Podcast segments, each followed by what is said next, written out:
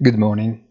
In the monotony of an apathetic market that proceeds by inertia, a slower upward movement, but not really discontinuous in the search for new arguments capable of supporting its growth, the focus shifts to the new stage of the Republican primaries, this time in New Hampshire.